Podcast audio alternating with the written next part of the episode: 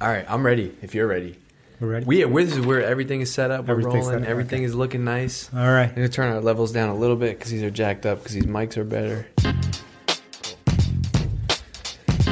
Are we back? Yeah, we're back. Damn, I missed you guys. I want you to do the intro because we had another guest. We had another visitor here for lunch at Drift. We keep bringing the heat, more guests. People said they loved the inside look. Like, they felt like they were hanging out with us, having lunch in the office, which is awesome. That's the point. That's the whole theme. That's the whole feeling we want for Seeking Wisdom. Feel like you're here with us, right, hanging with us. Right. And so we're going to do more of these things. Luckily, we have some cool friends, some cool people we know that we can talk into, bringing them in and sharing what they know with you guys. Mm-hmm. And so we brought in an old friend of mine, Ryan Burke is his name, just known as Burke. I call him Burke. What's up?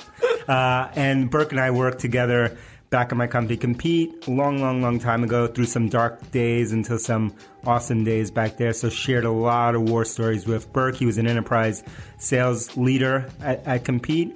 Went on to do other things after we were acquired, and then for the last year and a half, maybe 2 years now, he's been working at a company called InVision, which is blowing up. Yeah, so he's the SVP of sales at InVision. Yep. And awesome, because he joined the company when there were about 35 people. They're like 250, I think he was saying. And so he's built that whole enterprise sales motion in a product-led company. So this is like the new wave. This is what we're thinking about all the time. And he's built customer success, enterprise marketing, the whole enterprise sales motion, and goes into detail to reveal some of the secrets he's learned there. Well, and what you said that was interesting is why you wanted to have him in, other than the fact that you guys are boys. Yep. Most companies start, most companies might start with enterprise and then break into free, right? Mm-hmm. InVision has the opposite model where they had freemium, they built up this huge base of fans and community, and then he came in 2 years ago to layer on like enterprise. Yeah, and so we think this is the motion we see happening with kind of the newest type of companies, the most modern businesses we see out there, whether it's InVision or Cloudflare or other companies like that, or Drift, of course. Yeah, I mean, that's what we've been doing for the last 8 months, right? Is like, that's true. We had that model, so.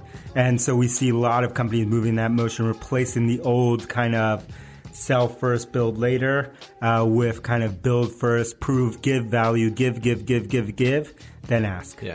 All right, so enjoy it. This is Ryan Burke, SVP of Sales at InVision. Tell him what's up, Burke.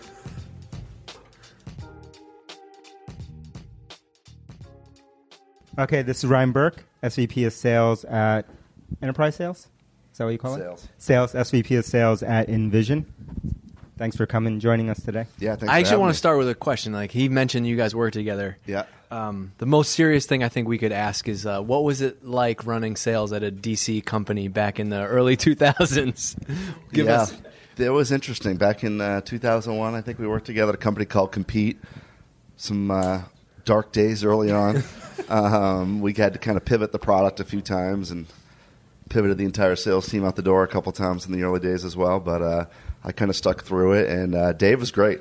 Early on, he was kind of the tech guru when we had this unbelievable data asset that we were just trying to figure out how to productize in the market at that time. So we got through it. Compete had a great run. Dave's and we worked together with an advisor to Drift, Scott Ernst. Oh, yeah. Who's in Japan right now, or else we'd have lots of stories about him. Yeah, we'll have to get him on to come in. Ask him about the stress ball in the early days. So, all right. So we want to spend a lot of time talking about like InVision and what you're doing now and just kind of the business. But I guess before we go into the tactical stuff, can you just give us some overview of like how big is your team? Sure. How many reps you have? Maybe sense of like revenue, just kind of some perspective. Like, we know InVision well, but we probably don't know it well from the business side. Like, we use it for design and stuff. But give us the background on the business side. Yeah, and I'll give you a little bit of a backdrop as well. So I started with InVision just over 2 years ago.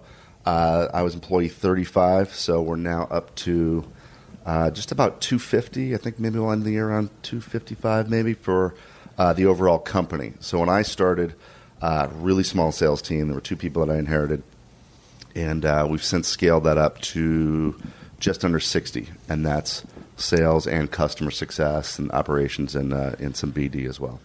We introduced that enterprise layer, which was sort of the high-end layer or that we stratified just before I started. So that's been around for about 2.5 years. Yeah, so I think that's what we want to talk about a lot today is like you basically joined the company. So the company was you know, really 100% non-sales driven company, right? Like product founders had this like kind of free funnel, and then you came. Did you come on to actually launch like an enterprise type of sales team? Yeah, pretty much. So we had, you know, enterprise had launched maybe a couple months before I had joined, right? So I was brought on to kind of build the go-to-market, build the sales team, build the strategies to go more, you know, kind of upper funnel on the enterprise. And, you know, it was a much more product-driven approach, right? It was kind of clear from the outset, and it was a little bit of a culture shock, right? I was used to more of the, you know, banging the gongs and high fives in the office, bullpen type of environment. Chest bumps. Stress balls. Stress balls, exactly. Screaming at each other. But, you know, this was a much cleaner approach, much more product-driven approach. And part of it was, you know, did a long stint at Compete. Then I did a stint in the social advertising space, which was tough, right? And it was more of a lot of the bullshit that comes with sales that wasn't product-driven, right? You know, and in social, Facebook drives everything. Everybody else is just reacting. And I didn't want to be in that position anymore, and I wanted to be in a place where, you know, it was a lot cleaner and it was a lot more around the product. And Sorry, you go. So you don't have to disclose exact numbers, but like, what's the split in revenue between like enterprise sales and freemium, the freemium funnel? Yeah. So when I started, you know, obviously, you know, low single digits, but the enterprise has been the fastest growing part of the business. So we're up over 50% of the business now and kind of scaling very quickly. And, you know, that's along a lot of parameters of deal sizes, number of customers, and we're just kind of moving aggressively upstream. So when you came on, did you start build, like, did you immediately hire reps and start building like an outside, like your own pipeline, or were you able to say, oh, we have, you know, 100,000, a million leads, like from the inbound funnel that we were able to like use data and sort through, or was it both? Yeah, it was probably more, a little more reactive when I first started, right? We did have, you know, we benefit from the fact that we do have a product that drives a lot of inbound lead activity. So early days, it was really about hiring a couple reps that were more, you know, operational, they were more startup flavored, and they could, you know, jack of all trades type folks that could handle a lot of different things and test a lot of different things. And then as we scaled, we'd sort of test and identify areas to get more revenue streams, and then we'd specialize, right? So now if you think about that 60-person team, it's extremely specialized across top of the funnel. We've got inbound, we've got outbound separate, we've got sales, you know, SMB through strategic, and then post-sale we now have customer success and even expansion. So early it was kind of just doing everything, figuring it out from that inbound, and then testing and specializing. Do you remember like some of the first tests that you ran when you got there? Yeah, I mean, one of them was, you know, the deals were such a high velocity model, right? But then the sales cycle on some of these bigger deals was so long, right? You'd close a deal within like 3 days, and the next thing you know, I'd be doing a pipeline and be like, man, this deal's been in here for 9 months. What is going on? What's the difference, right? And so we did a lot to sort of, one, test those more transactional deals. You know, we found early on that like 60% of our deals were under a couple thousand. We're all intra-month sales cycles. We thought, all right, let's get those out of our hands of our top reps. And then we separated, stratified out an SMB segment. That became really successful. You know, but it's still fairly reactive. And then we wanted to isolate and test what we were doing, sort of these bigger deals. What was driving the long sales process? What was it? You know, and it became down, you know, legal and security and sort of your typical enterprise stuff. So you mentioned expansion team. Yep. So your sales reps don't do the expansion? They do the expansion as well. Okay. So they kind of work in concert with an expansion team, and we're continuing to test and iterate on this. But, you know, I mean, listen, we're in a little bit of a lucky situation in the fact that our product has an inherent virality built into it, right? Because it's a collaboration platform. So for us, you know, that impacts our sales motion because we know there's a land and expand component built into the product. So on the front end, we just want to remove any friction, get people into the product as quickly as possible. So to your point, we didn't want to punish the salespeople by saying, you know, I could have a salesperson say, I can close this for $5,000 tomorrow, or I can have this be a 9-month sales process and I'll get $15,000 and I'll have a higher commission. So we're like, all right, let's get rid of that head trash, just close the deal. If it grows and within a certain time period, we're going to reward you on that as well. So that way you're kind of not skewing the behavior of the sales rep. What's going through your head right now? Sales reps always have this hypothesis of just like, I'll just wait, and it'll be 10 times as big, and it's like this crazy deal math. Yeah, I mean, you know, they're good at sort of getting the trials, getting people on, banging open doors, and that plays to their strengths a little bit. So, I mean, inherently they don't want to wait, right? Yes, they're just, you know, they need to hit this month. They don't need to hit. They need to get paid. So we just want to remove that friction and just allow people to get their hands on the product quickly and then pay the reps the right way. All right, so I wrote down all of DC's questions because that's part of my job. So just I'm going to try to steer you guys, but. So we, just a couple questions on the splits of the model. So number one is on the inbound side, those are not touchless. Like even if it's smaller, like do you have a threshold of contract value where they can upgrade completely without talking to anybody, or is sales still closing all of those inbound funnel deals? Yeah, so we have the freemium product. So we've got the inbound motion from freemium where we're getting, you know, we got a couple thousand a day right now coming in. So we do the whole PQL motion, right? And then we have the inbound, people coming to the website, going and requesting an enterprise trial. There's a touchless part of the consumer plan, right? So you can buy a plan up to $100 a month for 5 people, and that's all self-serve. Gotcha. Mm-hmm. Right now, anything that's sort of the enterprise flavor, there is the introduction of a sales touch point. Yeah. We will probably move, you know, and cater to more of a self-serve model moving forward as we can continue to stratify at the lower end and the top end. But right now, anything enterprise does have a human touch point. And that's triggered by a trial or price point or both? Or it can be a little bit of both. So we have, you know, different channels, whether it's live chat, enterprise trial. We've got some content leads, events, webinars, things like that. But for us, we just want to get people on trials, right? I mean, that's our sales team and a little bit dictated by the persona that we sell to. So you have freemium, but trial is what, like an ungated version of freemium? It's a enterprise trial. It's a trial of the enterprise product. Right? So it has different features? Different features. Mm-hmm. It's a different positioning. Mm-hmm. You know, we always wish there were more features, but there's you know, a lot of it's just kind of the positioning of using a product like ours at scale for bigger companies and then layering on some of the features that we know big enterprises care about, like administrative control, security, and things like that. Mm-hmm. So do you have, all right, so you have inbound, you have enterprise. Yep. Are your enterprise reps like also responsible for their own pipeline in addition to what's coming in from demo requests, trial requests? Yeah, so a couple things. One, you know, a little bit of a page out of Roberge's book, right? The reps are always going to be responsible for generating some opportunities, right? Just keep that motion going. We all know we're going to live in a world that's not going to be purely inbound. So they're always responsible for creating their own opportunities. Then we have the outbound, and the outbound we have OBRs that are paired with our account execs. They're responsible for creating X number of opportunities as well. Gotcha. Okay. You mentioned features in a product-driven company, like in closing enterprise deals. How often are you going to the product team and engineering team and saying, like, we can close this customer if we build this thing? Yeah, I mean, that's a tough one, right? In our world, you know, a little bit of a blessing and a curse. Our consumer product is so good, right? It is a full sort of end-to-end solution in a lot of cases. So there's not like that one silver bullet that people say, oh, if I had this, I would pay X% more and it'd be more enterprise specific. There are those enterprise specific features like security, for instance, like administrative control and management. That's where we play. And, you know, the hard part sometimes is those enterprise features can be features that might not be interesting to your target persona. Mm-hmm. Right. So designers. Yeah. We sell the designers. Right. Mm-hmm. And, you know, it's hard in itself, right? Designers don't like to be sold to, right? Mm-hmm. They want to touch and feel a product. If they like it, they'll use it and they'll tell their friends about it, right? So they also don't really care as much about some of the more administrative enterprise functions that maybe a procurement or an IT or somebody or a CIO might care about. So you've got to build those use cases into that story early on to get beyond just the target persona to help sell it. So you have reps that are the designer might be the first touch, but then they say, okay, we might need security, so I'm going to have to go try to bring this person from your company into the deal. Yes.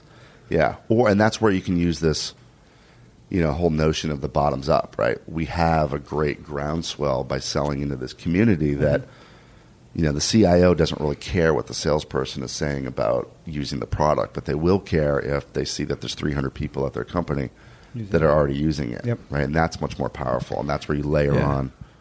So is that something that comes in the PQL model? Is that like a flag, like after X number of people have been invited into this InVision file, you might get a sales call? Like, do you guys have it down to that much of a science, or? Nah, I wish. You know, there's definitely a science to it, and this is an area that we're testing a lot, and sort of how many people, how many designers are at a company, and what's sort of your adjustable market and things like that within a company. But we do actively reach out to folks that we know are coming into the freemium funnel from IBM or wherever, and we do have a specific message to them catered to, hey, either A, you're at a big company, these are some of the things that, you know, big companies use this for, you know, why don't you hop on a free trial, or B, you know what, there's already an enterprise account existing here. Yeah. Do you want to talk to the person, or do you want to be added to that account? And that sort of triggers a different motion. Interesting. Yeah. And so is there like a limit as to the number of people, seat-based or something like that, in the premium product? We do have restrictions, right? Yeah. So there's restrictions. You know, the team plan goes up to 5 users, okay. 5 seats. Yep. But then because we are a collaboration platform, there's the ability to sort of share in a limited basis, like the share links that you can show somebody that they can, you know, review and comment on. But and is that something that you guys experimented with, the number 5? Or yeah, and we'll continue to iterate on that. Right, I think moving forward into next year, we've got some other ideas about where we should put those, limitations, and I think that also deals with, you know, how do we potentially self-serve, you know, a higher base of users. And how often are you testing pricing during this process, both in the freemium and in your I mean, or has it been pretty set? It's been pretty set over the past, probably since I've been there, it's been pretty set. We're testing a lot of things right now. We've got a new growth team that we're building. We've got a chief data officer who's running all sorts of data, you know, models and experiments, and we're looking at some competitive data. So we'll iterate, do a lot of testing moving forward. Yep. But it's been pretty set. And are you guys doing account-based stuff too? Targeted accounts that you're going after? We are a little bit. You know, it's hard. We've got, you know, a couple thousand enterprise customers, right? So the ratios, even from a CSM to the number of accounts, is pretty high, right? So we're trying to figure out what that line is at the top end as well to sort of delineate and say, okay, this is going to require, you know, more dedicated resources from sales and CS to go and try to blow that open. What is the playbook for that? And we're developing the playbook on that right now in terms of the types of companies that we want to go after. In our world, we've got this whole notion of high D, low D, little D, big D, however you want to call it. But, you know, and that D is sort of the design acumen, for a better word, right? So the Twitters, the Ubers of the world, they clearly get design. They clearly understand the power of sort of the product design. You might say Drift. Drift, exactly. In those words, Uber, Twitter, Drift. But for us, low D is really the opportunity, right? Our biggest enterprise customers right now are banks and financial services companies where maybe they historically have not been as design-focused and they want to be, and they want to flip a switch. And you're teaching them. And we're teaching them. Yeah, let's talk about that for a second, because this is something that we feel too, right? Like some of our biggest opportunities are the companies who haven't used messaging yet, right? But how does that change from a sales perspective? Like, because you can't just go, you know, it's easy to go and say like, hey, you guys are using this like shitty tool, come and use this, it's better. Right. Totally different conversation where you're saying like, you're a bank, you've never thought about design. Right. How does that change the sales conversation? Yeah, no, it's a good question. I mean, a lot of it is, you know, they care what we say, but they care what the other big companies are doing, right? So the little D companies want to know, what is Uber doing? What is Twitter doing? Like, what are these big D or high D companies doing? And we just have to educate them, right? Like, my whole mantra with the sales team as well is like, we educate, we don't sell, right? And educate them on how to use the product, but more importantly, educate them on what other companies that everybody sort of aspires to be are doing, right? And you're not giving away competitive secrets, something like that. Like, but we have a whole design education team now. Like, we hired Aaron Walter from MailChimp, who's sort of a, you know, kind of a luminary in the design space. We hired him, and his whole job is just to create content and lessons and, you know, understandings of how to do design at scale, right? And companies are hungry for that. Right? And you, especially you go to a bank and you can say, you can use the same design tools that Uber is using. Exactly. There's obviously one champion at that company who's talking to you. Exactly. Yeah. Exactly. I want the steps to be called the Luminary one day. The Luminary? Yeah. We'll have to work on that. Luminary. That's amazing. Do you segment your CSMs? Like you segment your sales team? We do a little bit, right? So we've got just the sort of aligned with the SMB or, you know, corporate segment that we have. That's where the CSMs are. And at the top end, we'll probably move more into, we've been testing out this strategic layer, right? More of the traditional elephant hunting, you know. And we'll start to align CS resources with that as well. Are any of the CS resources quota bearing? They have a number for, they have a baseline number like a book of business? Based on their book of business with a growth component built in. So right now we have a little bit of a double count on sort of the growth. Yeah, double count. But that's fine, right? Because you need people playing nice, not like the compete days where the CS and salespeople were at war. What would happen? The customer success people would get comp for upgrading and renewals? Yeah. It was always a question of the account ownership, right? So people want to be viewed as that, you know, main point of contact. Right? Sales might come in 8 months later and be like, "Hey, exactly. Let's get you upgraded." Exactly. Okay. For us, it's a little different, right? Because our motion is so designed around this education, this product-driven approach that even the salespeople are, you know, viewed as, you know, product experts, product managers. Even at Compete back in the day, the most successful salespeople were the ones that were viewed as not the salesperson, but actually had some content expertise and could add value every time they had a conversation with a rep. It wasn't just chasing down an MSA. It was, hey, did you see your competitor is doing this? Or did you know that this client is using the product this way? And that's what kind of differentiates. Where do your reps get like resources, just really tactically? Like, is that coming from customer success? Or do you have a marketing team that's like does sales enablement and, you know, makes you nice looking things to go then use in deals? Or? Yeah, it's a little of both. Because we're a bottoms-up approach, right? So much is, you know, oriented around kind of catering to this community, and that doesn't have to be just through the product, right? I mean, you guys now have some socks, or we give away T-shirts, right? There's those types of things, but content's such a big part of that, right? And for us, content, our marketing team does an incredible job of both developing really tactical content and sort of how-to, but also content in terms of, again, what are these high-D companies doing? We have an Inside Design blog series that's incredibly well-read. We made a movie. I don't know. It's worth talking. I was supposed to be in it.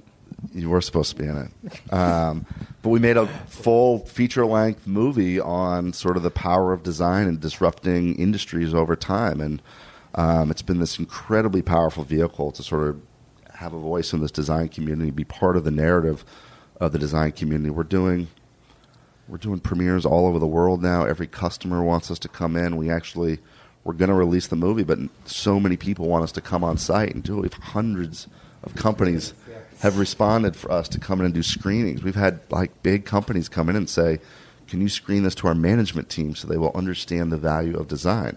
That's awesome. We have this great, you know, piece of content that we can sort of weaponize across all of our community. And you obviously think it works because I can tell you're just excited. It's your, you know, you run sales and you're excited about all these branding type things, but do you feel like that gives you like air cover in deals? Like, are you just, you know, 99% of people know who you guys are, and that helps from a marketing, the marketing and brand air cover helps you guys? Yeah, you're right. I mean, yes, but it is more branding and awareness versus, you know, a pure lead gen machine, right? But there are ways, right? We do these, you know, VIP dinners and events that are sort of associated with screenings. And those can become very tactical, you know, enterprise lead gen opportunities. So would you guys treat those as like, you know, account-based selling, right? You have a, like somebody goes to your team and says, hey, we want to run this event in Boston. Do you have a list of 100 target accounts that we should invite? Like, is that how that works? Yeah. Or we'll find an anchor company. We did a screening at HubSpot,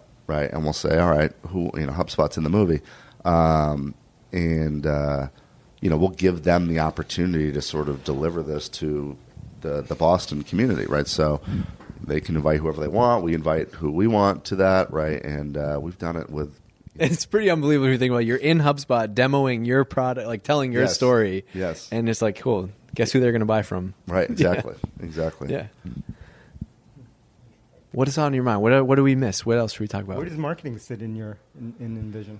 Yeah, so we've got we've got sort of two flavors of marketing right now. We've got the enterprise side, and we've got more of the consumer, which is more of the branding. And are those two separated? They're fairly integrated now. Okay. But the enterprise team is more responsible for our number of qualified leads, whereas the more the branding team has more association alignment with the self-serve traction.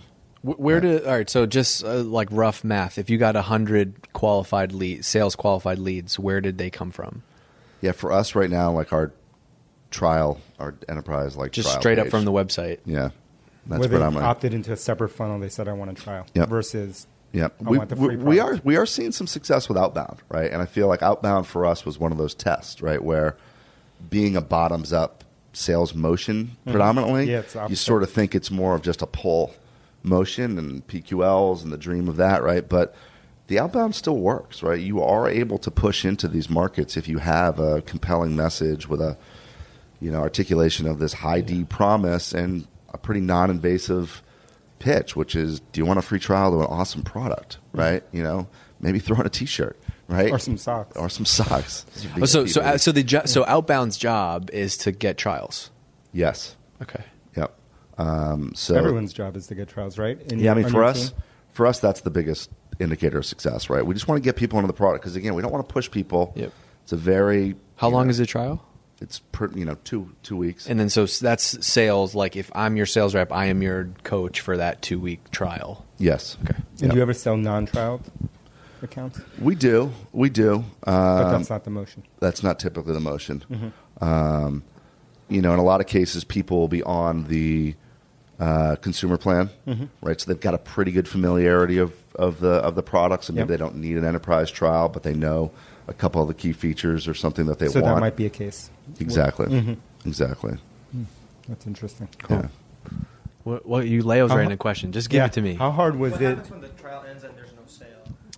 So I'm going to repeat the question for our thousands of audience listeners. The question is what happens at a trial if there's no sale, right? So a couple of things. One, they'll go back in sort of your traditional nurture.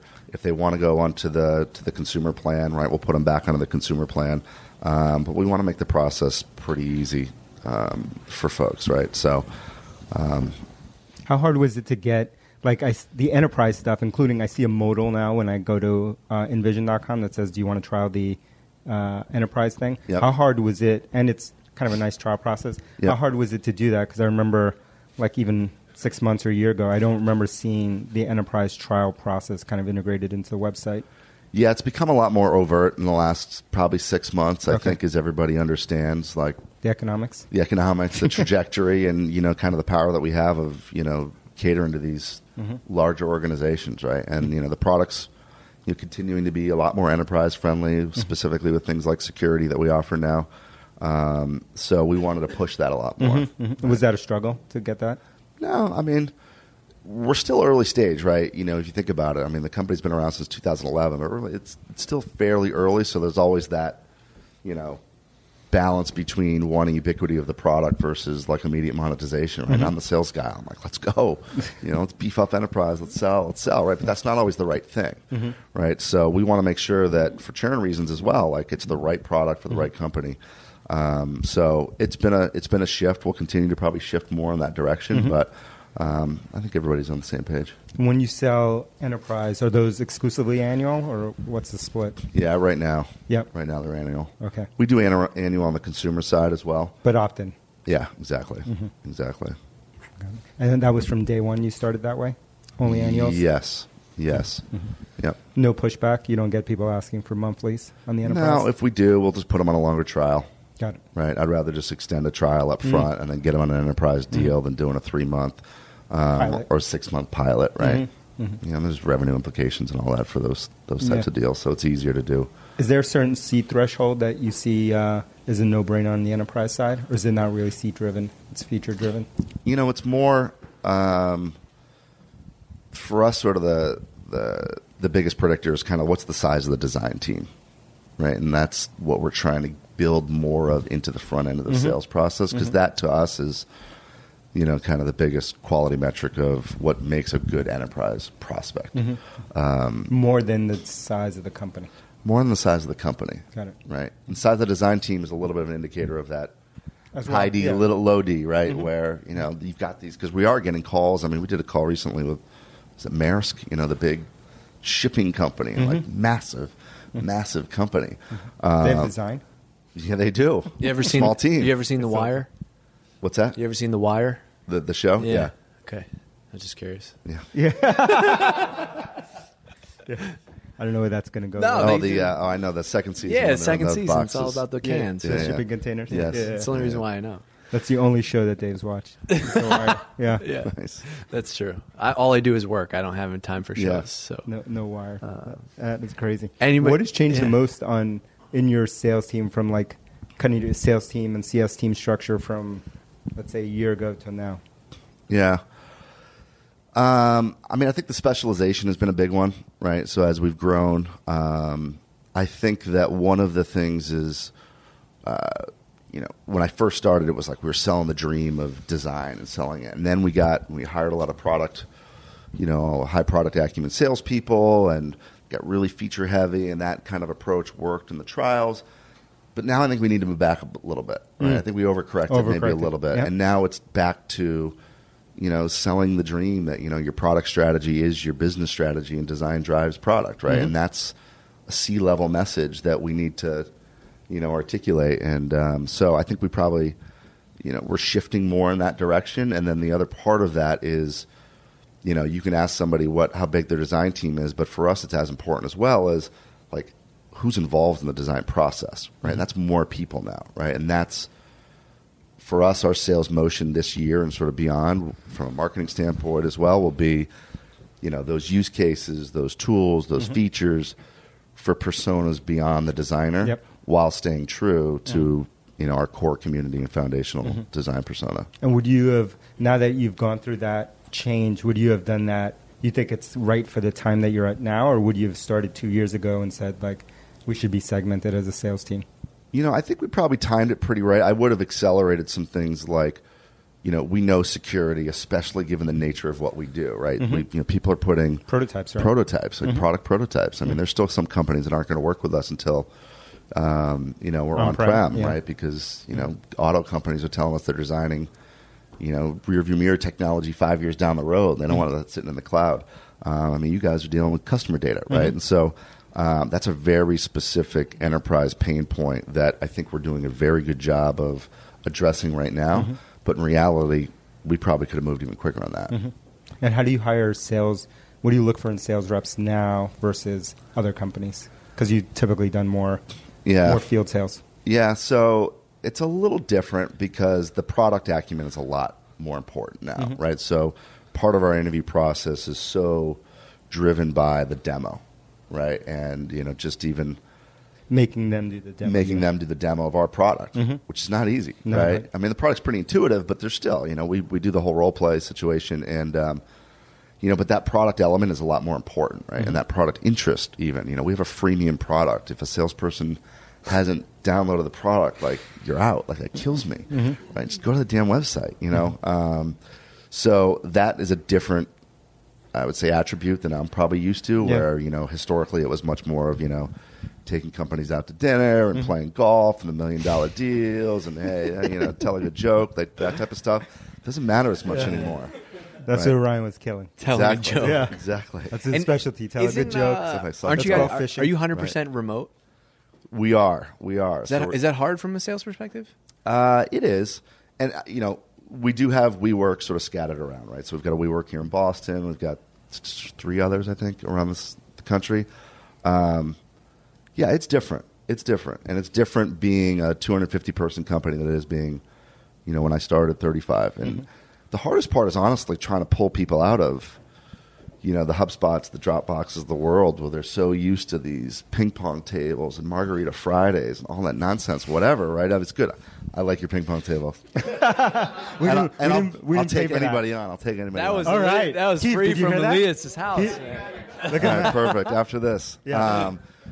But it's hard to pull people out. But once they get a taste of it, yes, I can go into a WeWork. I can, you know, have that interaction if I want, but I also can work from home or work in Vail for the winter or whatever, right? It's sales, right? So you still can't hide from the numbers, right? Make your number, hit your calls, be responsive to clients and prospects, be on meetings internally, right? You can kind of live wherever you want. Have you interviewed somebody recently that hasn't signed up for InVision and played around like for an interview? Have you hired someone? Have we hired someone? I don't think we've hired anybody that hasn't played around with it beforehand. Pro tip. Yeah. That's interesting. And where do you put that in the sales interview process? Is that like screening, middle, end, that kind of demo process? So that's probably right after the screening. The demo process is, you know, we do sort of the screen, then we do a, you know, interview with a hiring manager, and then we go to the demo process, right? And like preparation, like I would put, you know, your usage of the freemium product in that preparation category, which to me is just really kind of a key tenet of a salesperson, because that's also where you can, you know, sort of uncover their the level of hustle or creativity, right? Mm-hmm. How'd you prepare for this is a question I'll always ask. It's, I went to your website. Great. Everybody goes to the website. What else did you do? Yeah. Well, I found out my sister's brother worked at InVision or used as a product, tracked them down. I saw some of their prototypes, or I, you know, tracked down this person at a conference, or like those are the types of answers that I want to hear. And that's not necessarily a prerequisite, but like that creative aspect of the preparation is so critical to me. And how do you hire CSMs? Pretty similar.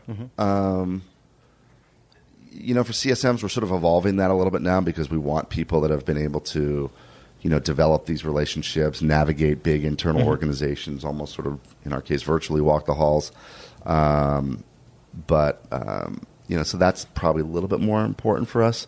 But there is still a sales aspect to CS in our world, right? So people, and obviously the product aspect, right? Because they are going to be a lot of times the first line of defense when somebody has a product question. So that's really important. And we're starting to do a lot more on-site, right? Even though we're virtual, like we're starting in inherently inside model. Kickoffs and stuff.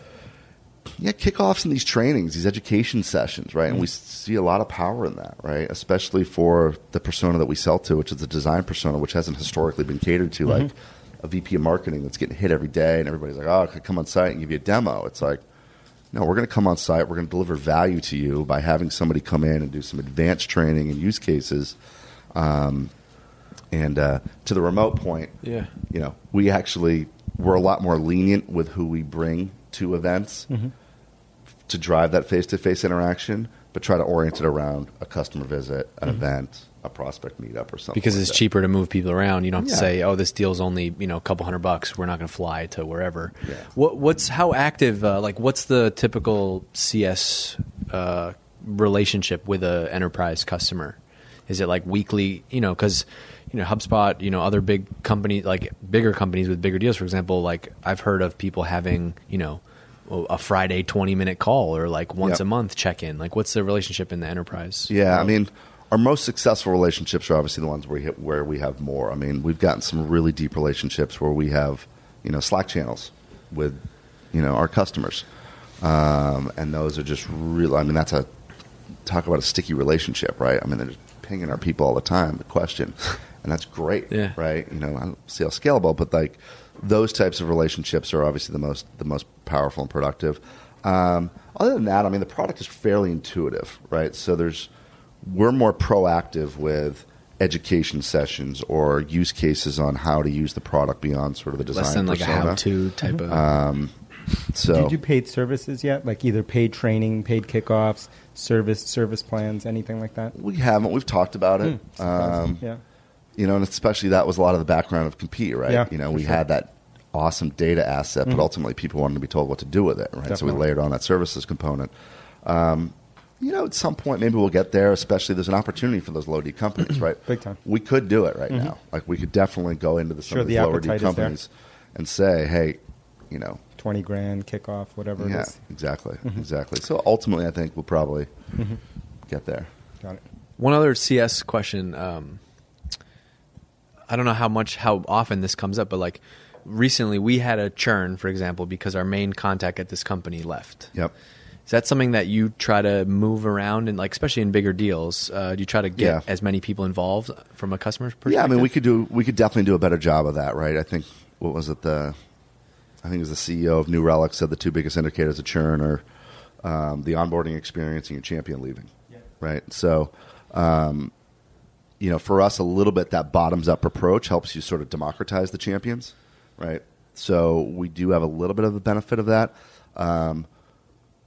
We also need to help elevate design as a champion, even internally, right? And that's why sort of design responds well to us, because we are doing a good job of helping them expose the process across the organization. But not all the companies have design with a senior seat at the table, right? So we're trying to help them cater to that.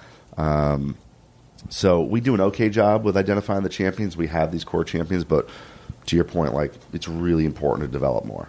Right? What's the right, just like in the past, like, what is the way that you've done that? It's other than being like, hey, can we talk to other people on your team? Yeah. I mean, for us, it's the use cases beyond just the design persona. So we've got, like, very specific use cases for, like, product teams, for instance. And, like, and that's what we use as the vehicle to go and try to build a relationship with these product folks, which maybe have more budget, more influence, whatever, internally in some cases. You know, the on-site visits really help, right? And then there's also opportunities. We do smaller, more targeted events, right? We do these VIP dinners, right? And you get 12, 15 people in a room, no agenda, a couple hours, nice dinner. Like, you'd be amazed at the relationships that you can build out of those things, and, you know, a lot cheaper than setting up a booth at, you know, Salesforce or whatever, Dreamforce. A lot cheaper. Yeah. That's cool. Crazy. Anybody got questions? Look at that. Start. This might be on the nose, but, like, as live chat continues to cut through the noise and provide, like, useful information, like, how do you see the roles of, like, the BDR folks and reps changing? Like, how will it change their lives? Or will it? Yep. So the question was, as kind of live chat becomes more prominent, like, how will that change sort of the BDR, SDR motion? I mean, it's a good question. I mean, obviously response time is just, like, the biggest thing, right? And so we use live chat right now, but, you know, it's a smaller percentage of our overall SDR, BDR interaction. I think, you know, some of the stuff that you guys are doing, honestly, is very interesting, where you can input a lot more of those data points in the front end into that chat process. That will change the qualification motion of that SDR, BDR, where it's going to become more of a, you know, I think the sales cycle is short, and it'll be, you know, live chat to demo, live chat to, in our world, live chat to enterprise trial would be great, right? And then you'd probably change the dynamic of the SDR, BDR. We'd probably do more on the outbound side, right, where you're going to do more of that proactive outreach and qualification. What's up, Big? Yeah, so we talked a lot about how, like, company vision affects your sales process and your CS process. Yep. How do you keep product aligned with the changes that you make at a high level? Like, if you're moving towards enterprise, like, you want to make sure that your product is building the right things. Like, if you have, like, a larger company, you can't have everyone talking to everyone all the time. So what kinds of things do you do to make sure things are moving in the right direction? Yeah, so in terms of the question is, how do we align product communication with the sales team as well? Or, I mean, you know, the benefit is we've got so many users, right? And we've got such traction with this freemium model and the enterprise. So we're getting a lot of data points, right? And so for us, you know, there's certain things like closed loss data reports are just really important for us. Like, those are good. You share those with the product team? We share those with the product team, right? That's important. The good thing is that for us, there's no surprises, right? Which to me signals there's pretty good alignment, right? There's not a lot of times where we share some closed loss data and the product team's like, oh, man, why weren't we thinking about that? Or that's not even something we were putting on the roadmap, right? We're pretty well aligned with what the market's looking for. And, you know, we release a lot, right? So we could probably do a better job a little bit internally in some of the communication around that, but that's a good problem to have. And we're releasing a lot in reaction to what the community, the bottoms-up community, is asking for. So we're trying to do more, and this is part of the remote culture as well. We're trying to do more of longer-term product vision and where we're going, kind of communication across the team. But we're we're pretty well aligned where the product team comes in the sales calls and gives us an update on the roadmap, and we're sharing reports on close lost and those types of. And then the product team's talking to a lot of customers, which I know you guys are obviously big advocates of, but we've got some great folks in the product team that are always out there talking to customers about what they want, what would they, you know, what would they ask for that's not currently in the product. One of the things you said before was that when your reps talk to people for the first time, they make a high, deep promise. Can you talk more about that? Yeah, so that's along the lines of the question was when our reps are talking to prospects for the first time. This notion of this high D promise, and for us, the high D promise is companies want to become more design centric, right? So we do that through talking about what some of these other companies are doing, whether it's the Ubers and the Netflix of the world, and not from a specifics within the product, but what they're doing as a company to sort of change their whole focus. Capital One, they've bought 2 UX firms in the last 2 years, right? So there's those types of data points. You want to sell that dream to customers, and I want the sales team to be evangelists of the promise of design. And then once the company gets bought in or the prospect gets bought in, then obviously InVision's your sort of logical response to help do that and facilitate it. I was wondering if you'd be able to talk a little bit more about your sales and customer success relationships, and then Yep. So the question was about the sales CS relationship and sort of the timing of that transition. So another thing we're sort of continuing to evolve and iterate on. Historically, it's been sort of post-sale transitions to the CS person for the kickoff, and then the AE is then reintroduced when upsell opportunities are sort of identified. And then I think we're at 90 days now. Prior to renewal is when the CS person comes back in and starts to take over. We want to continue to blur those lines, right? Intentionally, right? We want to get more people involved, but again, that's sort of the uniqueness of our sales motion, which is so predominantly land and expand, that we want both of these folks in there, talking to customers, banging open doors into new groups internally. You can always do the good cop, bad cop thing, which is important come renewal time, so... Yeah, it's awesome. Avery, you had a question?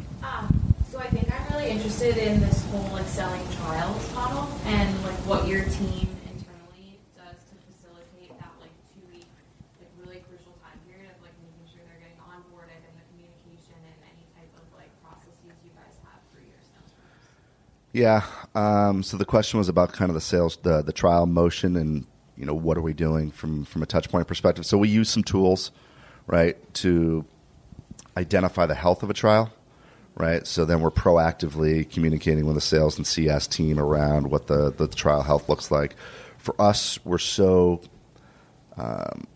focused on getting as many people onto that trial as possible up front, right? And so we're trying to do a better job of measuring those types of things. But for us, because we want to help companies socialize the design process, we don't want 2 or 3 designers kicking the tires of the trial. We want their whole team using it. So we want to put incentives in place up front to get as many people on the trial as possible. And that can be, incentives on our side, that can be t-shirts for people that sign up that are involved, whatever it is like that. We know that's such a key metric for conversion for us that we want to just make sure that we're expanding that as much up front. So talk more about the t-shirts, because you guys are famous for sending out t-shirts. How do you think about that from a marketing standpoint? Isn't there don't they have a page or something like that? Yeah. We have a marketplace. Right, so we have a marketplace, right? So boom, we've got great t-shirts. I'll bring some, So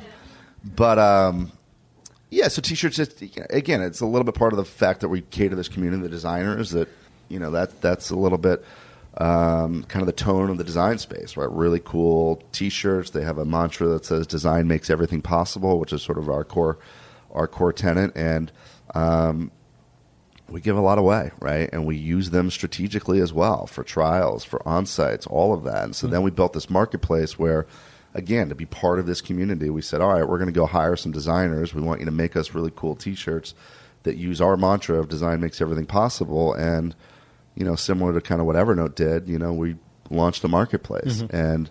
And, it's interesting. We use it probably mostly on the sales side where, hey, for everybody to get in the room, we're going to give you some T-shirts, and here's a code, pick your own, right? And that, again, brings them into the process, that's awesome. Right? Where instead of just saying, hey, here's a T-shirt, like, come to our marketplace, you know, interact with it, where our brand is obviously, and, you know, that kind of engages them a little bit more up front. T-shirts, but not the socks. Socks are like... Socks are level up. Post-close. Socks are black market. Black market only.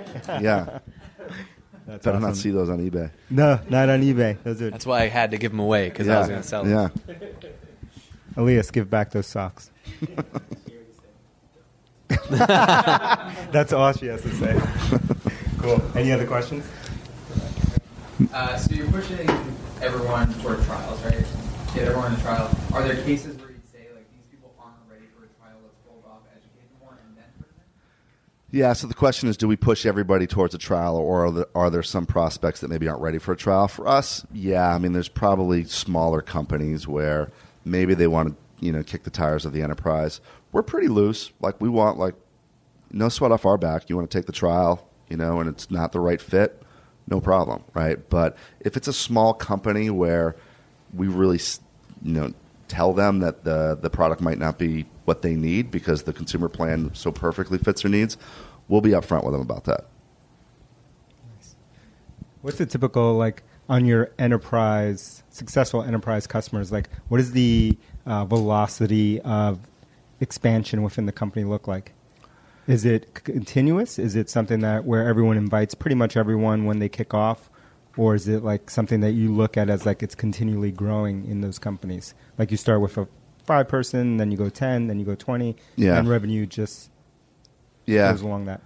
I mean, it depends a little bit on the vertical and the type of company and the whole sort of deorientation, but it's pretty continual. Mm-hmm. It's pretty continual. Agencies is probably a little bit different. Yeah. Agencies tend to be a little bit lumpier, right, because it's so much more project-based or client-based at the time.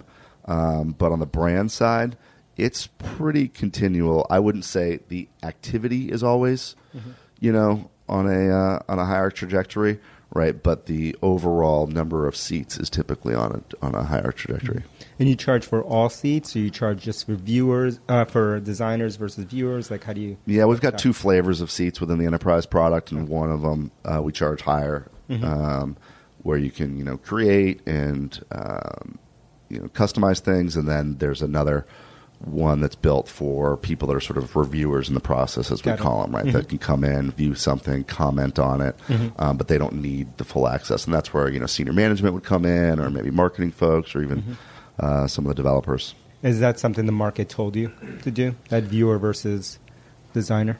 Yeah, a little bit. I mean, we knew that so many people wanted to be part of the design process, and we wanted to cater to that need without charging everybody for, you know, the VP or the CEO is not going to build a prototype, right? But they're going to be very interested in commenting on something maybe before it goes to market. So we wanted to make it easy for that person, keep them within the enterprise ecosystem where all of those comments and everything are trackable, right? From a version control standpoint, it's really important. And we didn't want to punish people with a high price. Got it. Cool. Well, thank you, Ryan, for coming in. It's been awesome. Thanks for sharing with us. Thank you. Appreciate it. Next time, more socks. Yeah.